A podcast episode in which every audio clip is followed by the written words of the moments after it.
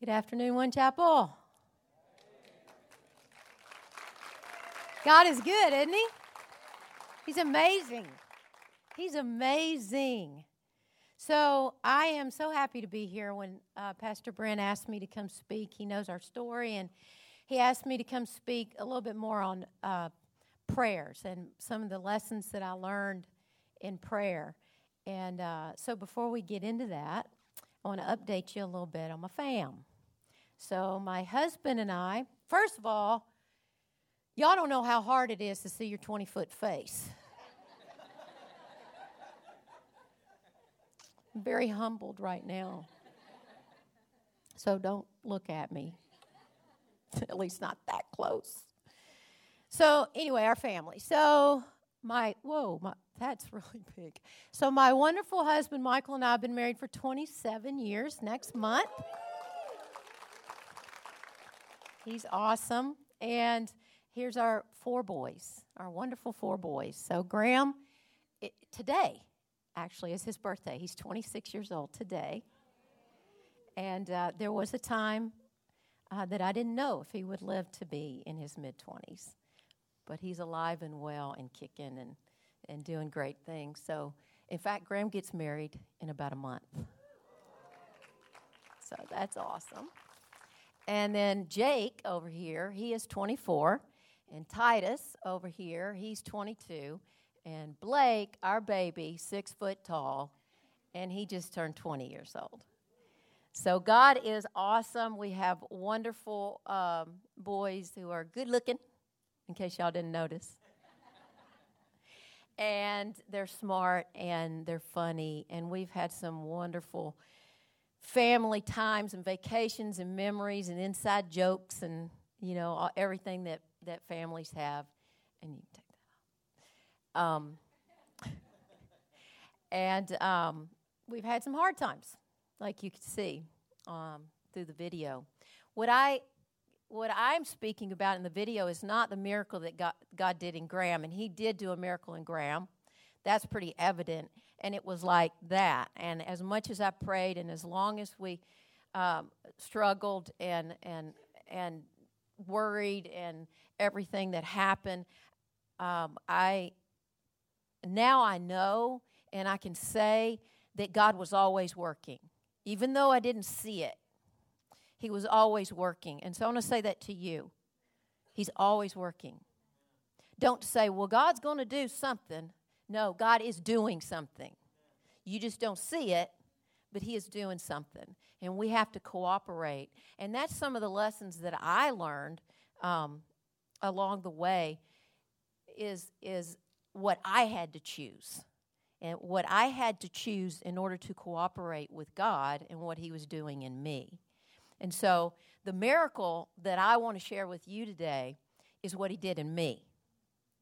That's clear what, what he did in Graham, but it's not so clear what he did in me. You know, it, it wasn't such an outward thing. Someone after the last service said um, to me, You know, I can really relate, and everybody looks at us and they think everything's fine, but they don't know what's happening at home. And I think that's probably true of all of us. You know, um, nobody knows everything that's happening at home and but God does. And he cares. And we do have choices.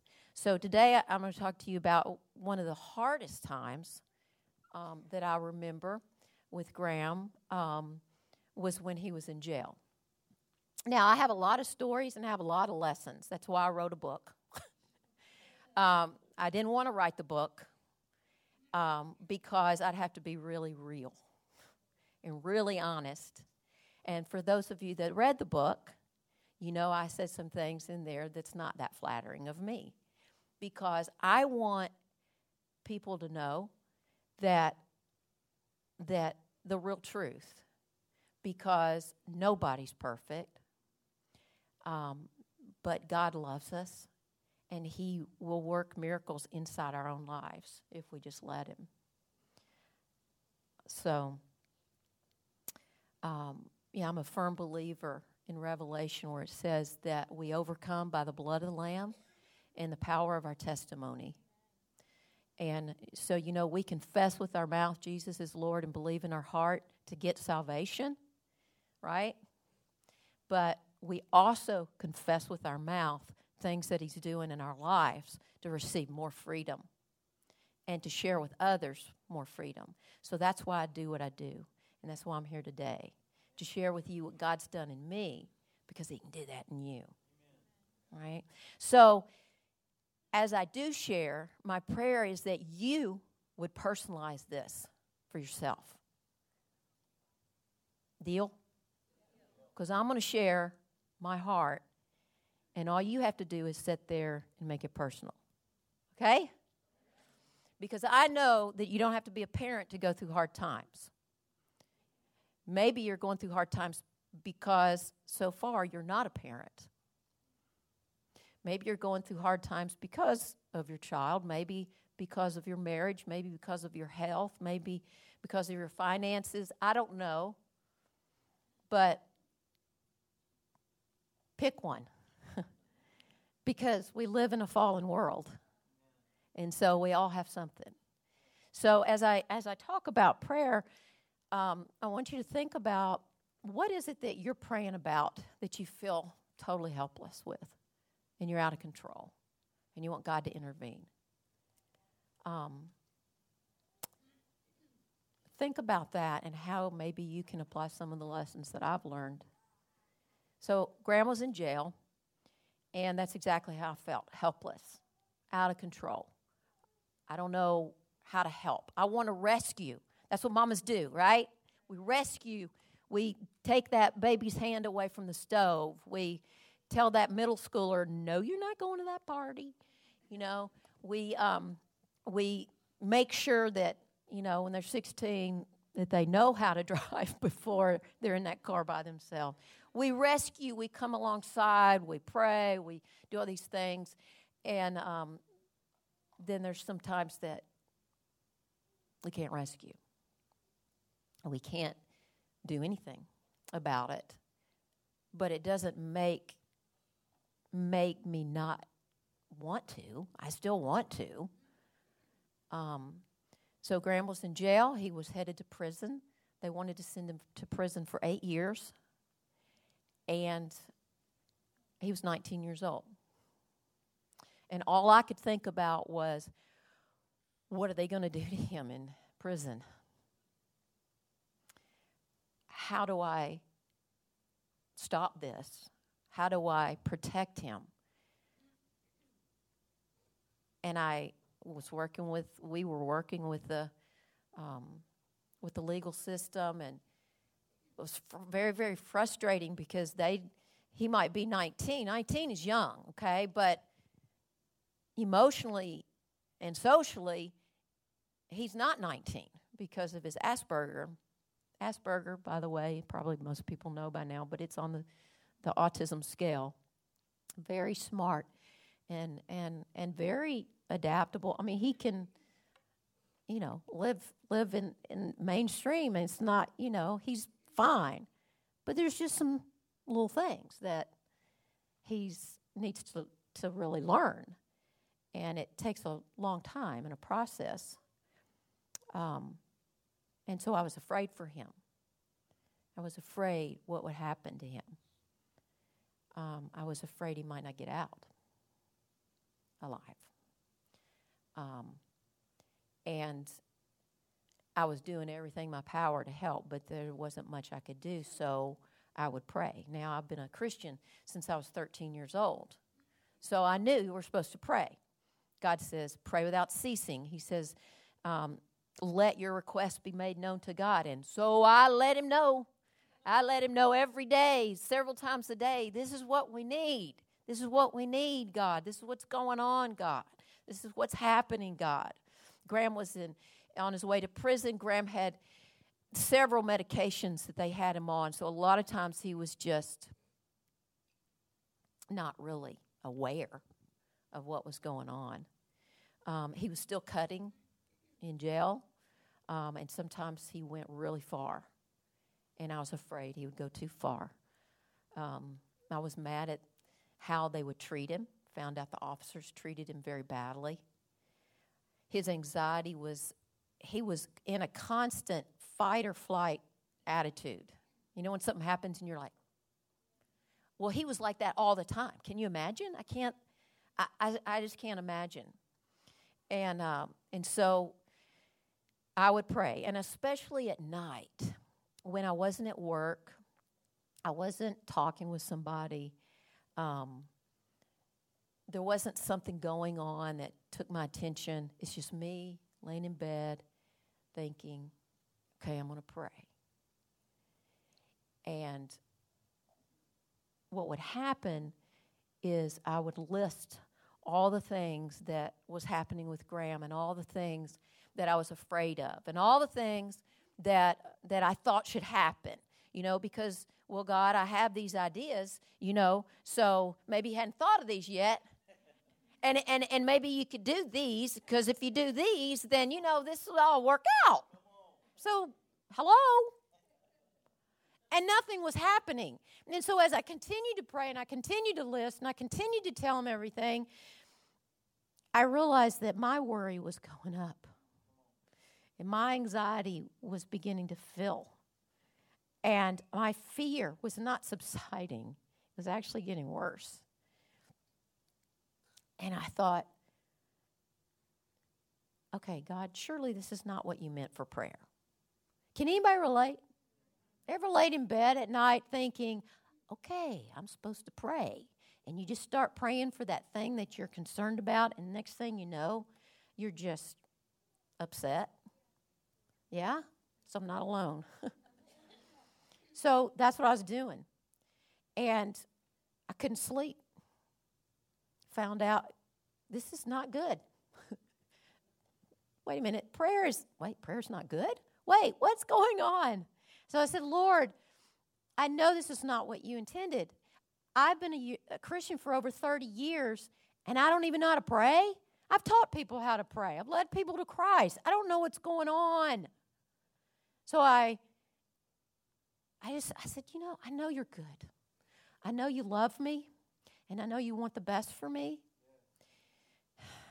I just don't understand this prayer thing anymore. I don't get it.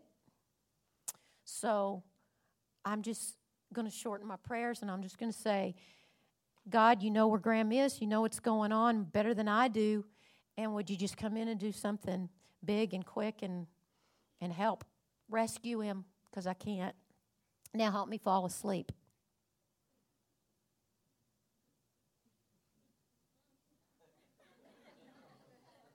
It's not working. Now I'm thinking about him again. My husband's over there snoring wasn't helpful. So I thought, well, I'm not going to pray. I'm not going to pray because I'm not going to go down that road. I don't know how to do it.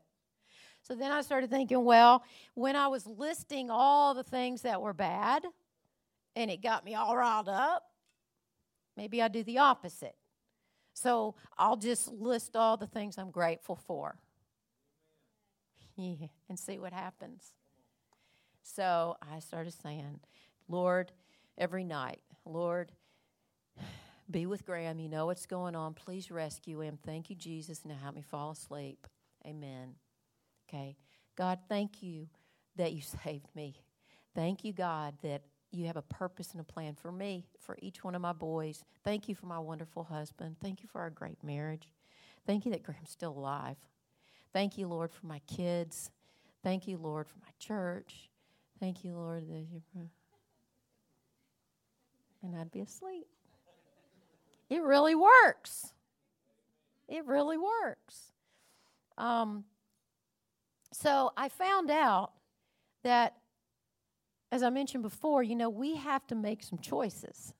And the first thing I realized is that I need to choose to pray and not to worry. That they're two opposite things. I was making them the same thing. If I was praying, I was worrying. And if I was worrying, I was praying. It, it, they're not the same thing. So I decided I'm going to pray.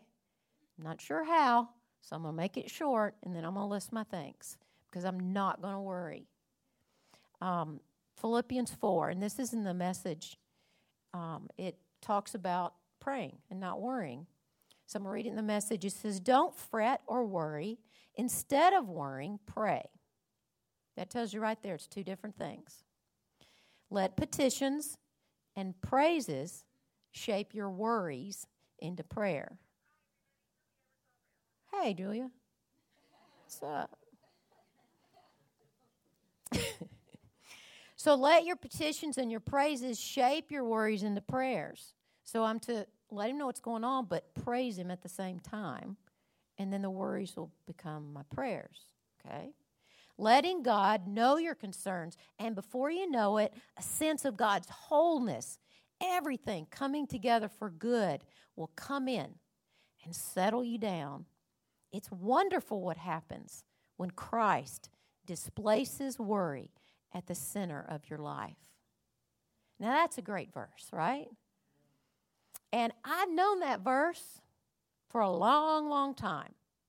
But for some reason, I used to interpret it this way. See if this sounds familiar to anybody. Don't worry, pray. And if you pray the right way and you pray long enough and you pray exactly what you're supposed to pray, then God is going to change all your circumstances and everything will be good.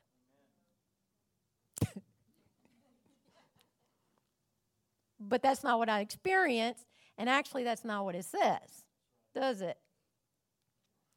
It says something much better. It says, Don't worry, but let God know everything that's going on. Let Him in. And when you let Him in, He'll come in and He'll settle you down and He'll displace the fear. And what's so interesting about that word displace, you can't displace something if you're not there to displace it. You know what I'm saying? Like you can't go, I'm going to move that from over here. It doesn't really work that way. You got to come over here and then you can move it, you can displace it. So that tells me that Christ needs to come in first and then he'll displace the fear. He pushes it away. It's him, it's not me. But I do have to choose to let Christ in. It's a wonderful thing. What happens when Christ comes in and displaces the fear? You don't have to make sense of it, you don't have to figure it out. You just have to let him in and let him do his thing in you.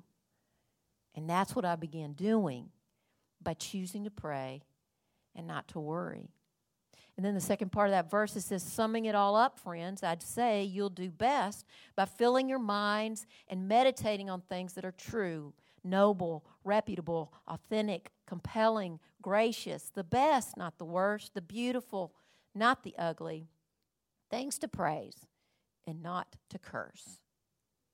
So, rewind a little bit. What was I doing when I was listing all the things that was bad about Graham and all the things that I was worried about. Was that true and noble and reputable and no, it was the ugly. It was the worst. I was listing all the worst. And people, I'm not talking about just um, positive thinking. I think there's something to positive thinking. I think it's a good thing, be positive thinking. But without Jesus, what's that? Temporary. I want something eternal. I want Jesus. And when He comes in, He displaces the fear. And that's what I began to experience as I focused on the positive and I gave it to Jesus and then I focused on the positive, then I began to actually experience Him more, even though my circumstances weren't changing. So I was praying and not worrying. And as I continued to do that, I realized something more that I needed to choose. And I began choosing naturally as I began to not worry, was I began to seek God and not a particular outcome. I needed to seek God Himself and not the outcome. I was going to God like He was Santa Claus and saying, God, this is what I need and this is what can happen. And I know you're good and I know you're big and I know you can do it. So let's just get this done. You know? But I failed to really just look at his face. I wanted his hand. Just give me your hand. I don't, just give me your hand. Just give me your hand. Just want you to do these things. And he's like, Look up here, baby girl. Look up at me. Let me minister to you. Let me love on you. Let me talk to you.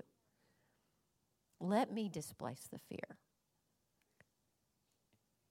So I began to do that. And, and I know we it's it's a thing at one chapel. We hear a lot, and I've experienced it. So I'm going to say it is that peace is not the absence of something, but it's the presence of someone and that someone is Jesus. Have you ever noticed you learn more, you grow more when things are tough?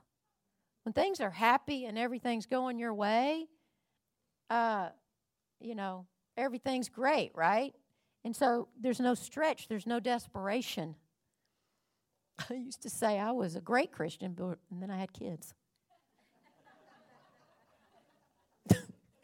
it's true, people. But yeah, I, I, I began to realize it's, hey, when I focus on Jesus, when I worship, even though my circumstances are bad, and let me say, especially when your circumstances are bad, worship. Worship. I don't feel like it. Well, that's when you really need to worship. You don't feel like it. Okay. Well, put your worship on and worship. Count your blessings. Go down your Thanksgiving list. And then just, I'm telling you, people, it works because it's Him. And He comes in and He does amazing things inside. This is the miracle. In the midst of all that was going on with me, I used to have people tell me at work, I don't even, that's this older lady, she's like, she would come up to me and she'd say, I don't even know how you're alive. I don't even know how you're breathing today.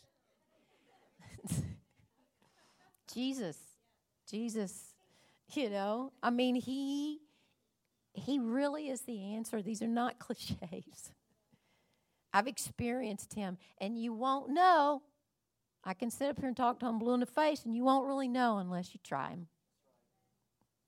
Taste and see that the Lord is good.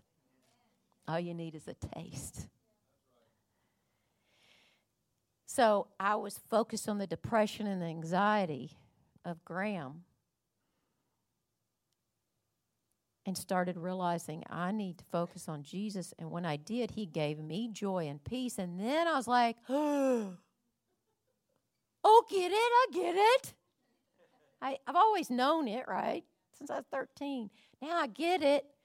G- G- Graham needs Jesus. I would have told you that before. But until I experienced what I was experiencing, I was like, Jesus is joy.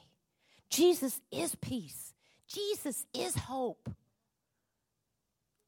Jesus, then my prayers begin. Let him experience you. Visit him in dreams. Lord, visit him. God, let him see you. God, get a hold of him. And he was getting a hold of me. So before the miracle happened with Graham, the miracle happened with me, where I had suddenly understood, not just in my mind, but in my heart, peace that passes understanding. I would say that. Peace that passes, you know, the song. Got the peace that passes understanding down in my heart. No, no, we, we, we digress. But you know what I'm saying. So God started doing the miracle in me, and um, Psalm 94 19 says, In the multitude of my anxieties within me, that was me, your comforts delight my soul. That's his presence. His presence. Even though the circumstances weren't changing, I was choosing to pray and not to worry. I was choosing, um, I was choosing to seek God Himself and not the outcome, and let God be responsible, not me. But then I began to realize there was another thing I really needed to do. And I really needed to choose to trust Him and not be offended by Him. I needed to trust God and not be offended. You see, I think that being offended by people, if someone offends me, if Veronica offends me, then I resent you. I'm upset with you, and you haven't. But if someone upsets us, we we we realize, oh, I guess I'm offended by her, you know, or him. But when we get offended because of God, I don't think we realize what's happening as easily because He's God. So, I mean, some of you might be thinking, what is she talking about? You can't be offended by God. He's God, He's perfect. Yes, but we're not. So we can be. In fact, the scriptures talk about it in, in uh, Matthew chapter 11.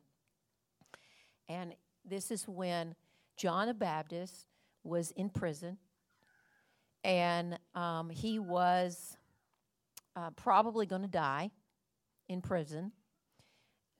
And he was hearing everything that Jesus was doing. And so he sent his disciples out. So, starting in verse 6, it says, And when John had heard in prison about the works of Christ, he sent two of his disciples to say to Jesus, Are you the coming one, or do we look for another? And Jesus answered and said to them, Go and tell John the things that you hear and see. The blind see, the lame walk, um, the lepers are cleansed, and the deaf hear. The dead are raised up, and the poor have the gospel preached to them. And that makes perfect sense to me. That John's sitting in prison. He's hearing all these things. He's like, Go ask him. Is he the one? Is he the one? And uh, Jesus says, Yes, I am the one. I'm doing all these miracles. Go tell him everything that's happening. Go tell him. But it doesn't stop there. Because then Jesus says, Oh, and also tell John, Blessed is he who is not offended with me. Now, for the longest time, that was so weird to me. Like, I don't understand. Why would John be offended with Jesus? Jesus is awesome. He's healing people, he's loving people, he's doing all these great things. He knows that, you know, I mean, why, why would he be offended? And then I think, you know, he was in prison. And then I think, wait a minute. You know, John the Baptist was filled with the Holy Spirit before he was ever born. John the Baptist was born with a purpose and a plan. God said, You're to be the forerunner of the Messiah. What? What a great position. All right? What a great job. And he did it well. I mean, he that dude was radical, wearing fur and living out in nothing and eating locusts and I mean, I bet he didn't even smell very good. I bet he was a mess looking, right?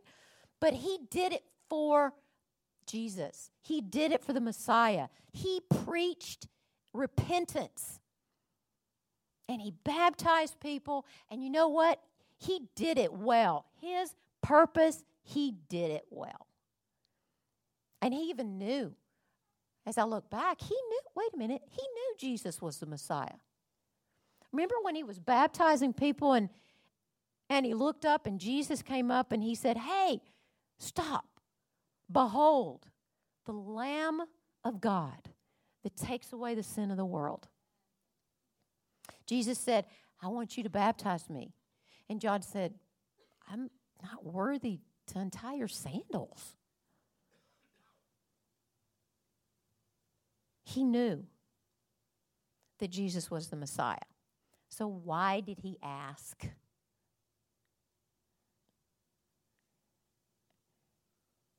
I think he asked because he was sitting in jail and he thought, What happened? I'm not supposed to be here. I'm supposed to be out there with Jesus setting up the kingdom. I think it was kind of like, Hey, Jesus, remember me? Maybe he's forgotten about me. I did a good job. What happened? I did what I was supposed to do. Did I miss something? What's going on? And I, I know that feeling laying in bed at night and thinking, what happened? What happened? We were purposeful with raising our children in church and teaching them about Jesus and and loving them and weren't perfect, but we we did what we thought we were supposed to do and we I mean, let's recount this. Now I got a kid that's on drugs and in in jail going to prison and he's got all these diagnoses and what happened? Have you ever thought, what happened? What happened with that job? I did the right thing. What happened with my finances? The economy turned and I lost everything. God, are you, are you still there? Do you not see me? Do you not know what's going on? And God says, Jesus says, don't be offended. That's what he said to John. He said, Don't be offended. He didn't say, I'll get you right out or, Oh, yeah, I'll come over. He said, Don't be offended. He's saying, Trust me. My plans aren't your plans. I realize that. But I have bigger plans.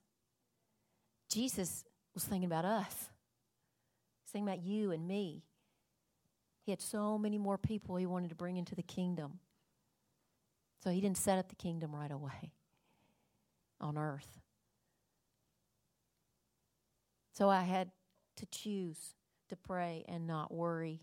I had to choose to focus on God's face and not just his hand. And I had to choose to not be offended when things didn't go my way, but to continue to trust in my God, my Savior. You see, you can't focus on two things at the same time. We think we're great multitaskers, right? But in reality, you can only focus on one thing at a time. So I want to focus on Jesus. And the circumstances, God will take care of. But I want Him to work in me first. He worked in me, He gave me peace, and He gave me joy. And you know what?